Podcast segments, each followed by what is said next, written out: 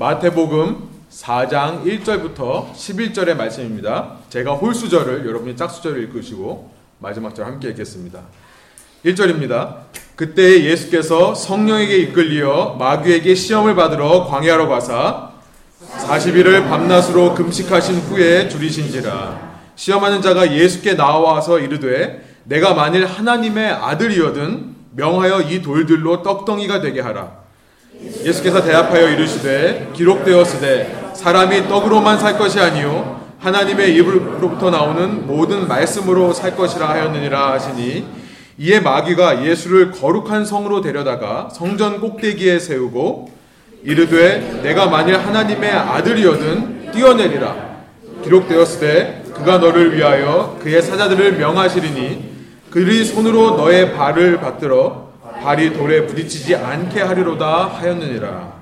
예수께서 또 이르, 아, 이르시되 또 기록되었으되 주 너의 하나님을 시험하지 말라 하였느니라 하시니 마귀가 또 그를 데리고 지극히 높은 산으로 가서 천하 만국과 그 영광을 보여 이르되 만일 내게 엎드려 경배하면 이 모든 것을 내게 주리라.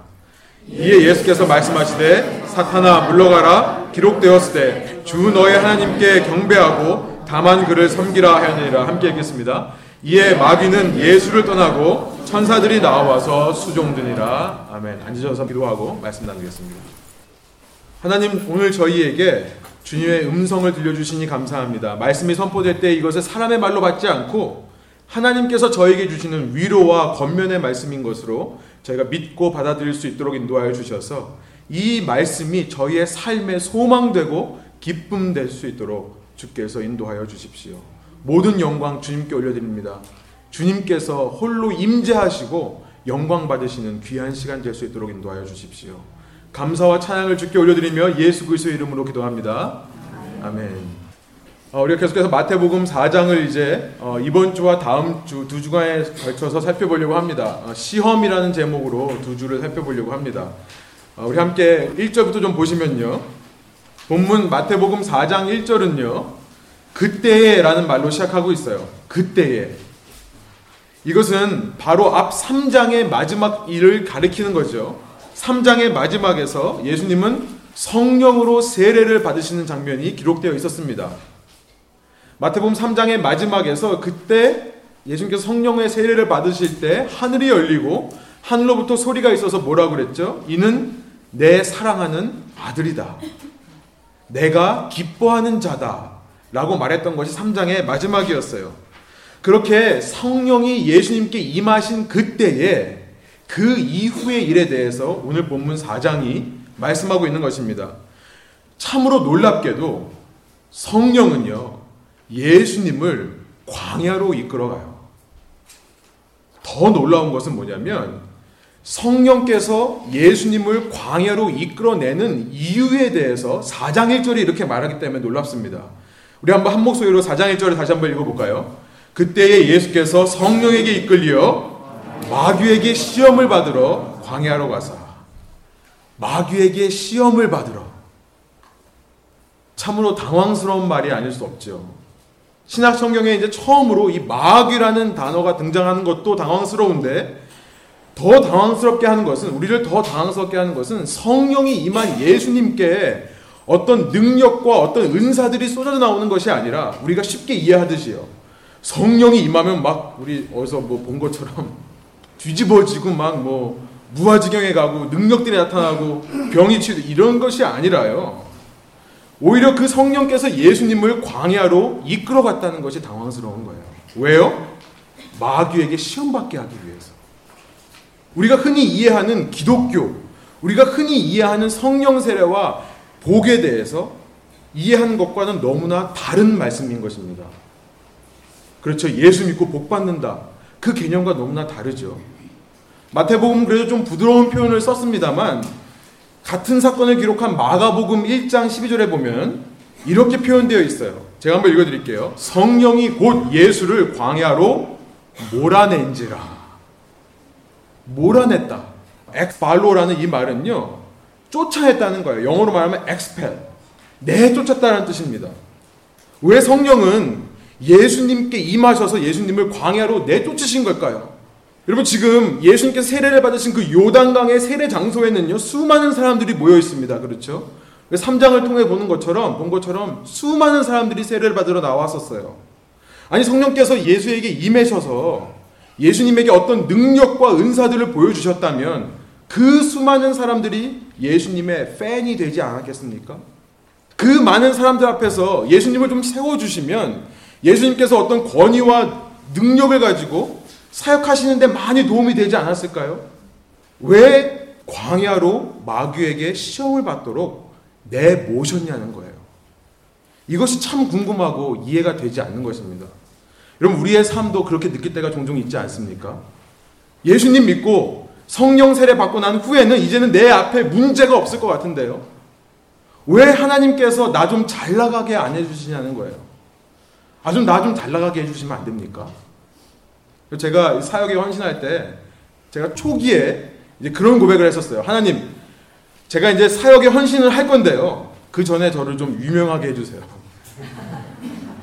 좋은 직장에서 취직되게 해주시고 세상에서 떵떵거리고 잘 나가다가 멋있게 딱 내려놓고 가면 얼마나 좋습니까? 하나님도 영광 받고 저도 영광 받고.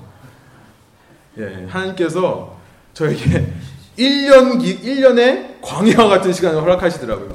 1년이라는 시간이 지나고 나서 제 기도가 어떻게 바뀌었냐면 진짜 이렇게 바뀌었어요. 그 전에는 제가 헌신하겠습니다, 주님. 저에게 능력 주시면 헌신하겠습니다.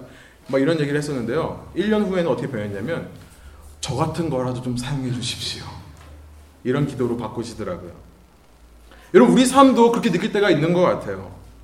예수님 믿으면 좀 모든 일이 잘 풀리고 날 좀 행복하게 해주시면 좋겠는데 그러면 좀 안 되나? 그런데 성경의 진리는요. 우리가 생각하는 우리 인간이 생각하는 것과 너무나 다른 것이 사실인 것 같아요. 오늘 말씀을 통해 예수님께서 성령의 세례를 받으시고 왜 광야에 가서 마귀에게 시험을 받으셨는가에 대한 답을 좀 찾아보려고 합니다. 우선 이 말씀을 제대로 이해하기 위해서는 우리가 몇 가지 단어에 대한 뜻을 좀 알아야 될 것 같아서 먼저 의미를 좀 짚고 넘어갈게요. 우선 가장 중요한 단어는요, 본문에 반복되는 것 중에 하나인 시험이라는 단어예요. 이 시험이 도대체 무슨 의미인가를 우리가 먼저 이해할 필요가 있다는 것입니다. 우리 말로 시험 받다라고 하면요, 크게 두 가지를 얘기해요. 영어로 보면 죄의 유혹을 받다라는 tempt, T-E-M-P-T, tempt 라는 뜻이 있고요. 또 하나의 뜻은 그야말로 시험을 받다, 테스트를 받다, 검증받다라는 이 두 가지 의미가 우리말 시험 받다라는 말 속에 들어 있습니다. 그렇죠? 영어로는 두 가지가 다른 얘기죠. 이 성경에 쓰여진 원어 그리스어도요. 우리말과 비슷해요. 이 페이라조라는 이 하나의 동사 시험 받다라는 말 뜻에 두 가지 의미가 다 살아있어요. 죄의 유혹을 받다 혹은 검증을 받다라는 의미가 있습니다. 여러분, 이 본문에서 시험이란 이 두 가지 의미 중에 어떤 의미가 맞을까요? 우리가 이 시험이라는 것을요, 죄의 유혹이라고 이해를 하면요. 이 본문이 이렇게 되는 거예요. 성령께서 예수님을 광야로 몰아내 마귀에게 죄의 유혹을 받게 하셨다. 이렇게 이해하게 되는 것입니다. 여러분 이것이 맞는 해석일까요? 성령께서 예수님에게 죄의 유혹을 허락해 주셨다라고 해석을 하면 이것은 야고보서 1장에 나와 있는 말씀과 맞지가 않는 거죠. 야고보서 1장 13절부터 15절까지 저희가 한번 한 목소리 읽어보기를 원합니다. 야고보서 1장 13절부터 15절에 이런 말씀이 있어요. 한 목소리 읽을까요? 누구든지 시험을 당할 때 내가 하나님께 시험을 받고 있다 라고 말하지 마십시오. 하나님은 악에게 시험을 받지도 않으시고 친히 누구를 시험하시지도 않습니다. 각 사람이 시험을 당하는 것은 자기 욕심에 이끌려 유혹에 빠지기 때문입니다. 욕심이 잉태에 죄를 낳고 죄가 자라 사망을 낳습니다. 이런 말씀을 하세요. 여기 야고보에 나오는 시험 받다는 말 역시 그리스어의 페이라조라는 말이에요. 여기서는요 부정적인 의미로 죄의 유혹을 받다라는 뜻입니다. 하나님은 13절에 보니까 이렇게 말씀하시죠. 하나님은 악에게 시험을 받지 않으신다. 다른 말로 말하면 하나님은 스스로 죄의 유혹을 받지 않으신다라고 이해할 수 있는 것입니다. 하나님은요, 스스로 죄의 유혹을 받지 않으시는 거예요. 또 13절에 이렇게 말하죠. 친히 누구를 시험하시지도 않습니다. 하나님은 누군가를, 사람을 유혹해서 죄에 빠지도록 하시는 분이 아니라고 말씀을 하는 거예요. 여러분, 이 세상에 수많은 죄의 문제가 있고 악의 문제가 있습니다. 이것들은 하나님께서 어떤 의도를 가지고 직접 행하시는 결과가 아니라는 거예요. 이것이 중요합니다. 각종 테러 사건이 있고요. 총기 사고가 있고 각종 재해와 재앙과 전쟁과 나라가 나라를 침략하는 이 모든 상황 속에 있는 배후는요. 하나님이 아니라는 거예요. 이것을 우리가 확실하게 이해해야 돼요. 물론 하나님께서 주권자 되시죠. 하나님께서 어떤 목적을 가지고 이 세상을 이끌어 가시는 것은 맞습니다. 그러나 그 모든 죄와 악의 직접적인 배후에 하나님이 있는 것은 아니에요. 모든 죄와 악의 배후에는요, 마귀, 오늘 본문에 등장하는 마귀라는 존재가 있는 것입니다. 데블. 혹은 오늘 본문 9절에서 예수님께서 말씀하시는, 아, 10절에서 말씀하시는 사탄이라는 존재가 있는 거예요. 마귀 사탄이라고 하니까 공포영화를 생각하시는 분이 있으십니까? 마귀라는 것은 다른 것이 아니라 그 원어의 뜻을 보면요. 디아볼로스라는 말은 이런 뜻이에요. 슬렌더러라는 뜻이에요. 비방하는 자라는 거예요. 어떤 사람들의 사이를 이간질하는 자라는 뜻이에요. 어떤 두 파리, 어떤 두 사람들과의 관계 속에서 한쪽에 가서는 이런 말을 하고 한쪽에 가서는 저런 말을 하는 마귀라는 존재가 있는 것입니다. 이것은 그리스어예요. 사탄이라는 말은요, 히브리 말입니다. 히브리 말로서 사탄이라는 것은 accuser, 고소하는 자라는 뜻이에요. 참소하는 자라는 뜻입니다. 고발하는 거예요. 얘 이렇게 하는 거 봤냐고. 여러분, 마귀와 사탄이 죄의 유혹을 하는 이유가 뭐냐면요. 사람 속에 있는 욕심과 쾌락을 자극해서 그를 넘어뜨리기 위해 그러는 것입니다. 이를 이루기 위해서 사탄과 마귀는요, 사람에게 와가지고 하나님 욕을 해요. 사람에게 와가지고요, 하나님 욕을 하는 거예요. 야, 하나님이 진짜로 동산에 있는 모든 나무의 실과를 먹지 말라고 그랬냐? 이렇게 말하는 거예요. 둘 사이를 이간질시키는 거죠. 그리고 나서 사람이 죄에 빠져서 실수를 하면요. 하나님한테 가서 사람을 욕합니다. 하나님 쟤 보셨어요? 쟤 저렇게 하는 거 봤어요? 라고 고소하는 사탄 마귀라는 존재가 있는 것입니다. 이런 사탄과 마귀를 가리켜서 오늘 본문에서는요. 3절에 시험하는 자라고 표현해요. The tempter. 시험하는 자라고 표현하는 것입니다. 이 모든 죄의 유혹의 배후에는요. 마귀와 사탄이 있는 거예요. 3절 제가 다시 한번 읽어드릴게요. 시험하는 자가 예수께 나와 이르되 내가 만일 하나님의 아들이여든 명하여 이 돌들로 떡덩이가 되게 하라. 여러분 그렇다면 본문에서 성령이 친히 예수님을 인도해서 시험을 받게 하시는 것은요. 결코 예수님을 유혹해서 죄를 짓도록 하려고 하는 의도가 아니라는 사실을 우리는 알게 됩니다. 그렇죠? 성령이 예수님을 이끌어서 시험을 하는 것은 예수님으로 하여금 죄의 유혹에 빠지도록 하는 것이 아니라는 거예요. 첫 번째 의미가 아니라는 것입니다. 두 번째 의미라는 거예요. 뭐예요? 성령이 예수님을 광야로 몰아가신 것은 예수님을 시험하기 위해서 그렇다는 거예요. 테스트하기 위해서 그렇다는 거예요. 무슨 테스트입니까? 지금 시험하는 자가 예수님께 나와서 세 번 질문하는데요.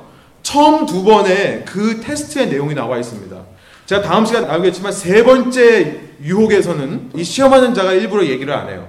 두 번, 처음 두 번, 3절과 6절에 그 내용이 반복해서 나오는 것이 뭐냐면 네가 하나님의 아들이거든. 이걸 테스트하는 것입니다.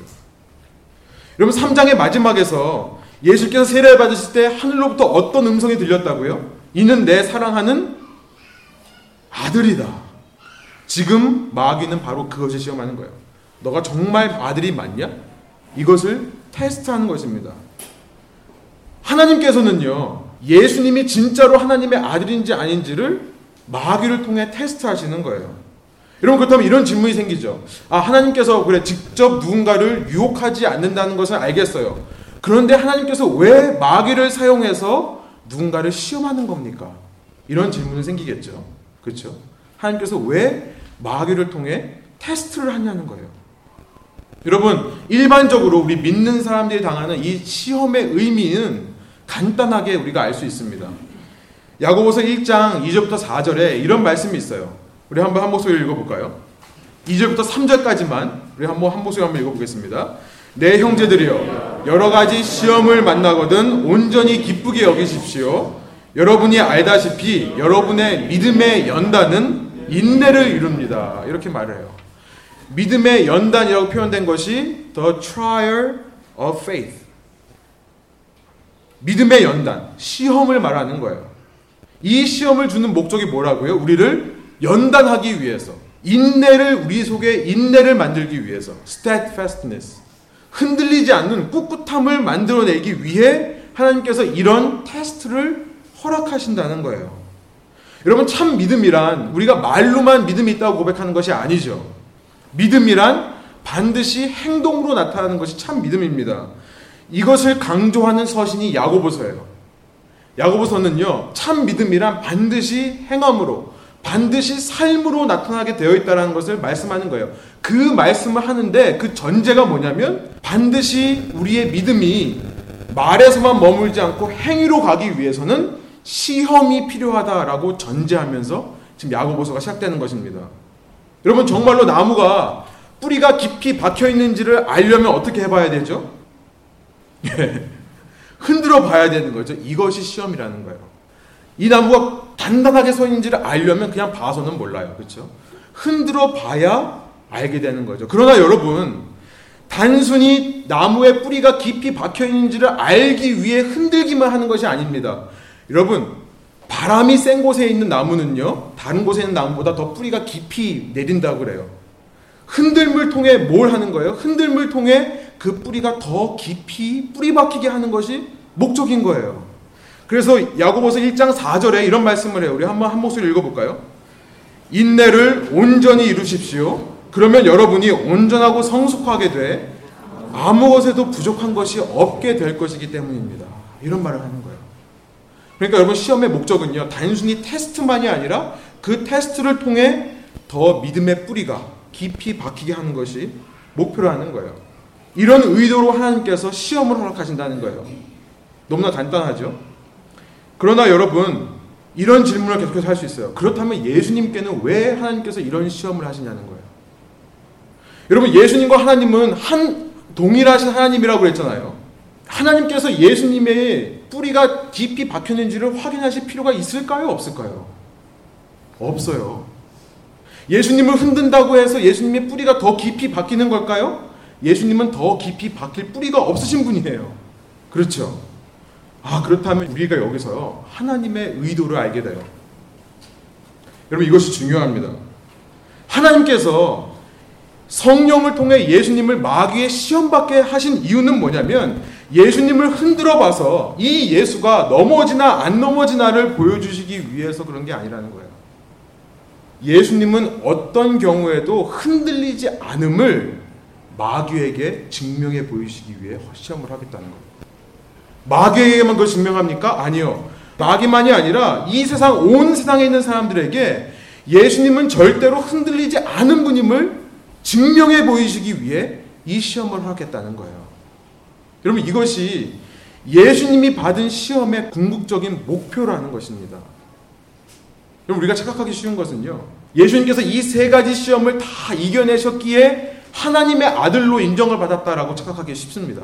그러나 아니에요. 예수님께서는 원래부터 하나님의 아들이셨던 거예요. 원래부터 하나님의 아들이셨기에 이 모든 시험을 조금의 흔들림도 없이 다 이겨낼 수 있었다는 것입니다. 여러분 왜 예수님을 가리켜서 하나님의 아들이라고 그러죠?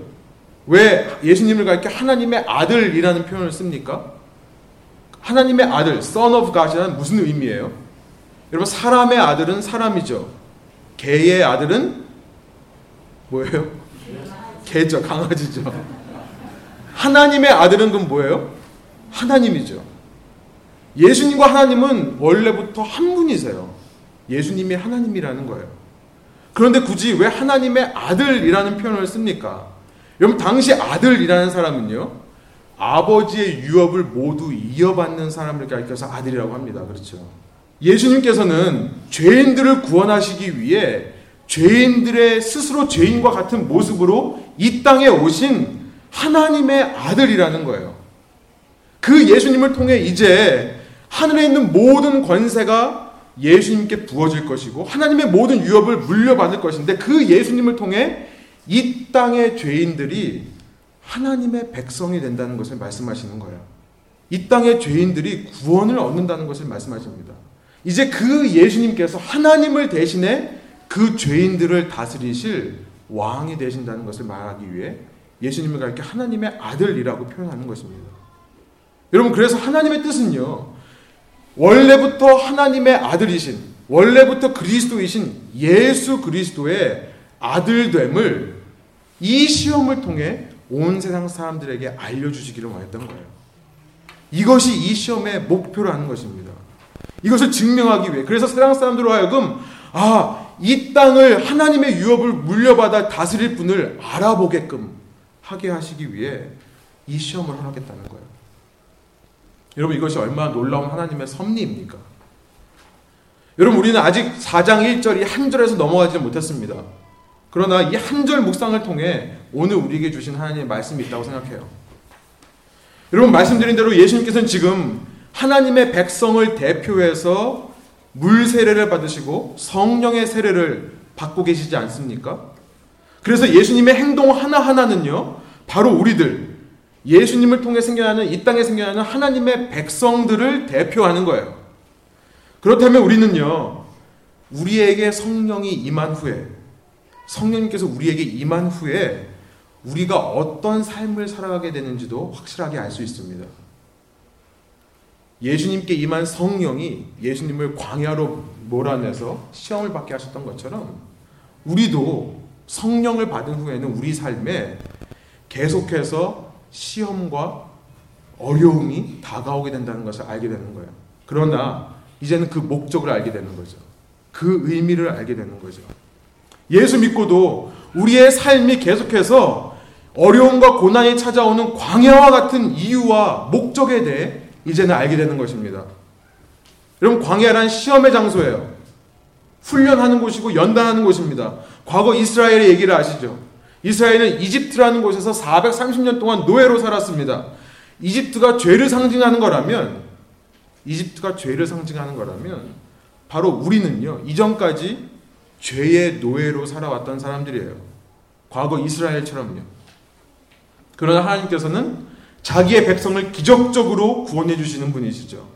그 어두운 가운데서 불러내어 기이한 빛 속에 들어가게 하시는 분이 하나님이십니다.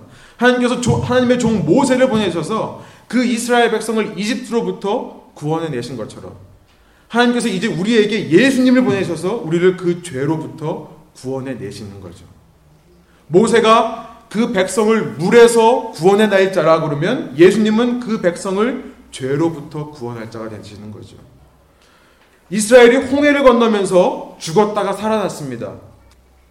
마찬가지로 우리는 물과 성령으로 죽었다가 살아나는 거예요. 예수님을 통해 물과 성령으로 거듭나는 것입니다. 그런데 그렇게 홍해를 건너게 하신 이스라엘을 하나님께서 광야에서 거하게 하세요. 광야를 살게 하시는 겁니다.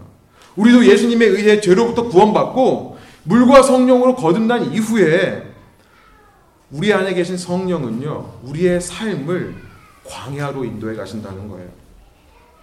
과거 이스라엘은, 과거 이스라엘은 약속의 땅인 가나안에 들어가기 전까지 무려 40년간 광야에서 생활을 했어야만 했습니다. 왜 그랬죠? 왜 그들이 광야에서 40년을 살아야만 했습니까? 그곳에서 철저하게 하나님의 자녀로서 훈련받고 인정받는 것을 연습하기 위해서 그러는 거예요. 훈련받고 하나님의 자녀로 인정받는 것을 연습하기 위해서 그렇습니다. 이전 그들은 이집트에서 노예로 살았다고요. 여러분 노예 근성이라는 것을 아십니까? 노예 근성은 뭐죠? 주인이 하라 그러면 무조건 하죠. 왜 해요?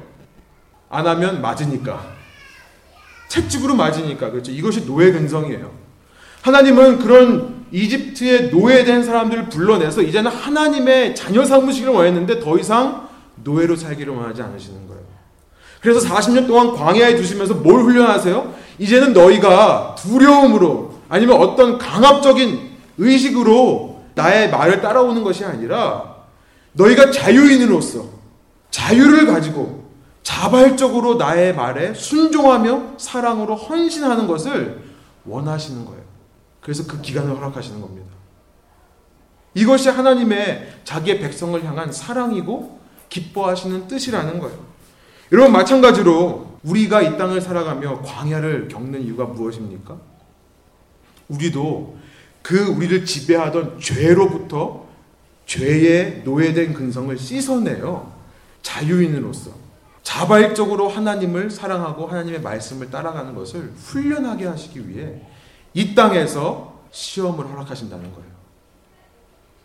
여러분 그러나 무엇보다 중요한 것은요.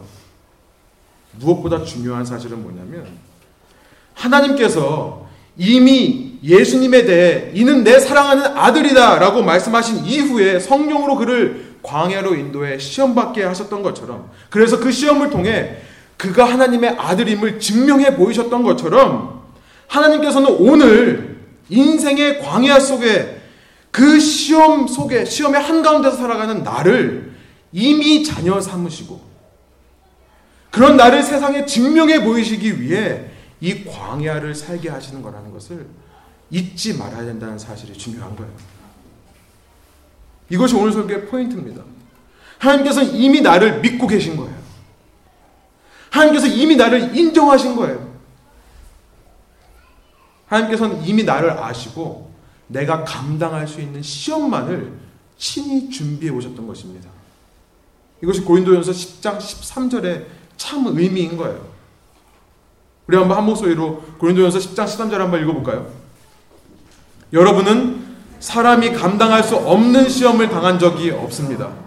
하나님은 신실하셔서 여러분이 감당치 못할 시험은 허락하지 않으시며 시험을 당할 때도 피할 길을 마련해 주셔서 여러분이 능히 감당할 수 있게 하십니다. 아멘. 하나님은 당신의 자녀된 우리를 이미 너무 잘 아시는 거예요. 그렇기 때문에 이 시험을 허락해 주신다는 것입니다. 그래서 그 시험을 통해 우리가 하나님의 아들임을, 우리가 하나님의 딸임을 비방하는 자에게, 우리를 고소하는 자에게, 또 이 세상에 증명해 보이시기 원하는 것이 하나님의 선하신 이 시험을 통한 뜻이라는 것입니다. 여러분 이것이 바로 욥의 이야기가 아닙니까? 욥의 이야기가 바로 이거예요. 하나님께서 사탄에게 또 그 욥의 친구들에게 또 그 욥의 이야기를 읽는 모든 사람들에게 욥이 의인임을 증명해 보이시는 거죠. 의인. 하나님과 바른 관계가 있는 자, 다른 말로 말하면 하나님의 자녀인 것을, 하나님의 아들인 것을 증명해 보이시는 것이 욥기의 내용인 것입니다. 여러분 우리가 이 사실을 알고 나면 우리 삶에 어떤 변화와 어떤 결단과 어떤 적용이 있어야 하겠습니까? 한 가지 적용, 한 가지 결단을 말하라고 한다면 이거예요.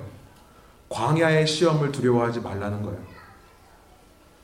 광야의 시험을 원망하지도 말라는 것입니다.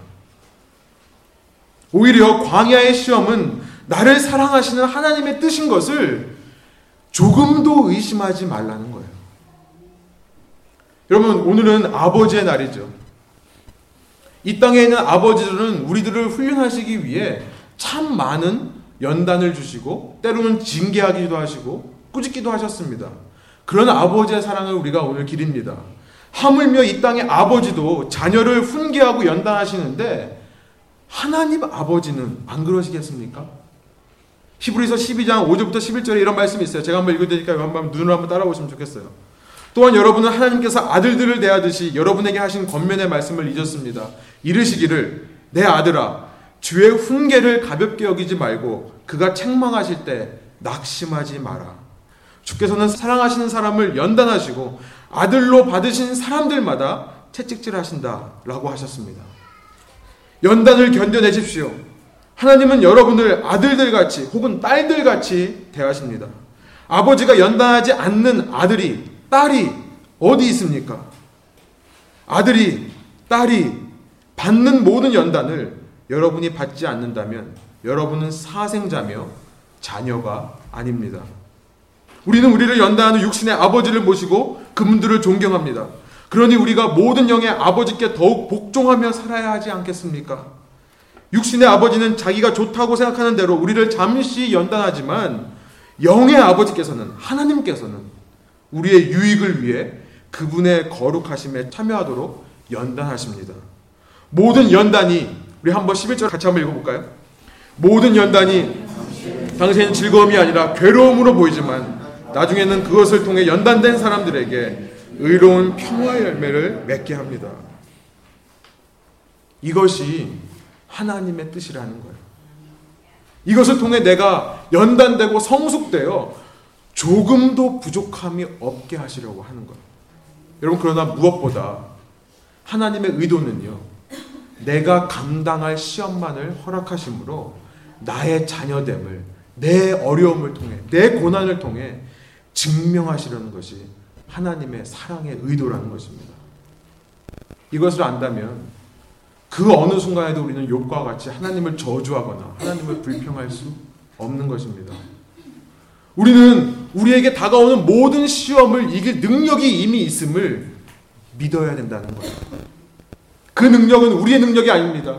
내 힘과 내 노력이 아닙니다. 그 능력은 우리를 대신해 광야의 모든 시험을 이기신 예수님의 능력이에요. 광야, 광야에서만이 아니라 그가 십자가에 달려 죽으시기까지 그를 흔들려고 했던 모든 마귀의 시험을 이겨내신 예수님의 능력으로 가능한 것임을 고백하는 것입니다. 예수께서 그렇게 마귀의 모든 시험을 이기며 승리하셨기에 오늘 나에게 내가 시험을 이길 능력이 주어지는 것이죠. 그렇게 우리는 우리 눈에 때로 이해되지 않고 이해 믿을 수 없는 일들이 우리 삶에 벌어진다 하더라도 예수님을 죽인 그 마귀의 의도를 나의 구원으로 바꾸신 하나님의 전능하심을 믿으며 모든 것을 합력해 선을 이루시는 하나님. 그 하나님 안에서 소망을 잃지 말아야 된다는 것입니다. 한 가지 적용, 우리가 붙들어야 될 결단은 이것입니다. 광야와 같은 삶에서 기뻐하라는 거예요. 소망을 잃지 말라는 거예요. 믿음을 보이라는 것입니다. 광야의 삶을 두려워하지 마십시오. 오히려 고난의 자리로 가는 것을 여러분 삶의 목표로 정하십시오. 그 고난의 자리에서 하나님의 능력이 내게 임할 것이기 때문입니다. 그 고난의 자리에서 오히려 감사하고 그 자리를 통해 오히려 나의 자녀됨이 하나님의 자녀됨이 증명된다는 사실을 아실 때 우리는 이 땅에서 세상이 감당할 수 없는 믿음의 사람들로 살아게 될 줄 믿습니다. 함께 기도하시겠습니다. 여호와께서 그 기름 부으신 이를 구원하시는 줄 이제 내가 알았도다. 그분이 구원하시는 그 오른손의 힘으로 거룩한 하늘에서 그에게 응답하시니 어떤 일은 전차를 의지하고 어떤 일은 말을 믿으나 우리는 여호와 우리 하나님의 이름을 믿노라. 그들은 엎드러지고 쓰러지겠으나 우리는 일어나서 굳건히 서리라. 여호와여 구원하소서. 우리가 부를 때 왕이시여 응답하소서. 우리가 이 시간 이 말씀을 기억하며 한 가지 결단의 기도를 하며 주 앞에 나가기를 소망합니다. 아버지 하나님 그렇습니다. 내가 고통당하고 있을 때 여호와께서 내게 응답해 주시고 야곱의 하나님의 이름이 나를 보호해 주실 것을 믿습니다. 우리가 이 땅을 살아가며 내가 성령과 함께 거하는 하나님의 성전임에도 불구하고 내 삶이 마치 광야와 같이 느껴질 때가 있습니다. 주님, 그 시험의 의미를 우리가 알긴 알았습니다. 이것을 통해 내가 연단되고 내 뿌리가 더 깊이 내릴 거라는 것을 우리가 알긴 압니다. 그러나 그럼에도 불구하고 이거 이 상황이 너무나 힘들고 우리에게 짐이 될 때 우리는 하나님을 원망하고 불평하는 마음이 있었습니다. 그러나 주님, 이 시간 말씀을 통해 하나님께서 우리를 이미 자녀 삼아 주셨기에 이 모든 상황 가운데서 우리가 눈을 들어 하나님을 바라볼 것을 주께서 믿고 계시기에 우리에게 이 시험을 허락해 주셨음을 말씀해 주시니 감사합니다. 이 시험은 단순히 나를 테스트하는 것이 아니라 이것은 단순히 내 믿음의 뿌리를 자라게 하는 것만이 아니라 나의 자녀됨을 내 삶에 내 가족들에게 이 땅에 있는 모든 사람에게 증명하기 위한 하나님의 선하신 의도와 기회인 것을 깨닫게 해주시니 감사합니다. 주님 저희가 이 땅을 살아가며 이 사실을 깨달을 때에 그 어떤 상황 가운데서도 주님만을 의지함으로 기뻐하고 소망을 잃지 않도록 인도하여 주십시오. 주님 제가 그런 주의 아들과 딸이 되기를 원합니다. 우리 이런 마음으로 함께 결단하며 주 앞에 기도하며 나가겠습니다. 함께 기도하시겠습니다.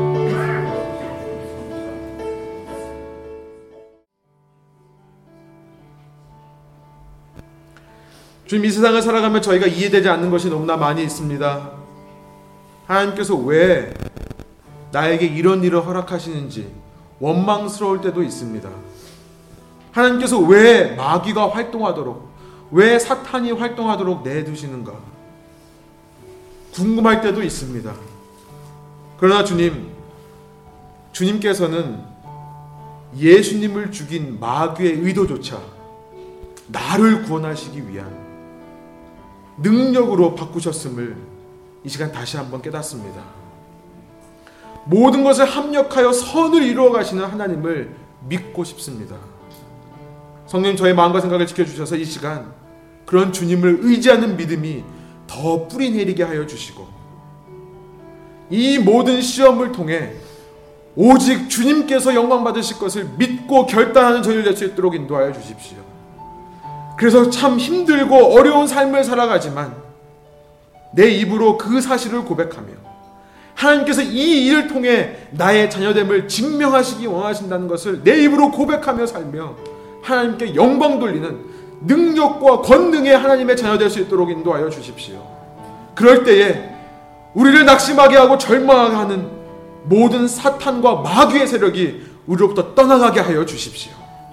이 세상 가운데서 눌리지 아니하고 억압되지 아니하고 주님의 능력으로 하루하루를 기쁨과 소망 가운데 살아가는 저희들 될 수 있도록 인도하여 주십시오. 주께서 말씀하여 주시니 감사합니다. 말씀의 능력을 의지하며 이 시간부터 저희가 저의 삶의 방향성을 결정하여 내 삶을 통해 주님의 마음을 기쁘게 하는 자들이 될 수 있도록 인도하여 주십시오. 감사와 찬양을 주께 올려드리며 예수 그리스도의 이름으로 기도합니다. 아멘. 우리 함께 주기도문으로 예배를 마치겠습니다. 하늘에 계신 우리 아버지여, 이름이 거룩히 여김을 받으시오며 나라가 임하옵시며 뜻이 하늘에서 이루어진 것 같이 땅에서도 이루어지이다. 오늘날 우리에게 일용할 양식을 주시옵고 우리가 우리에게 죄 지은 자를 사여 준 것 같이 우리 죄를 사여 주시옵고 우리를 시험에 들게 하지 마시옵고 다만 악에서 구하옵소서. 나라와 권세와 영광이 아버지께 영원히 쌓옵나이다.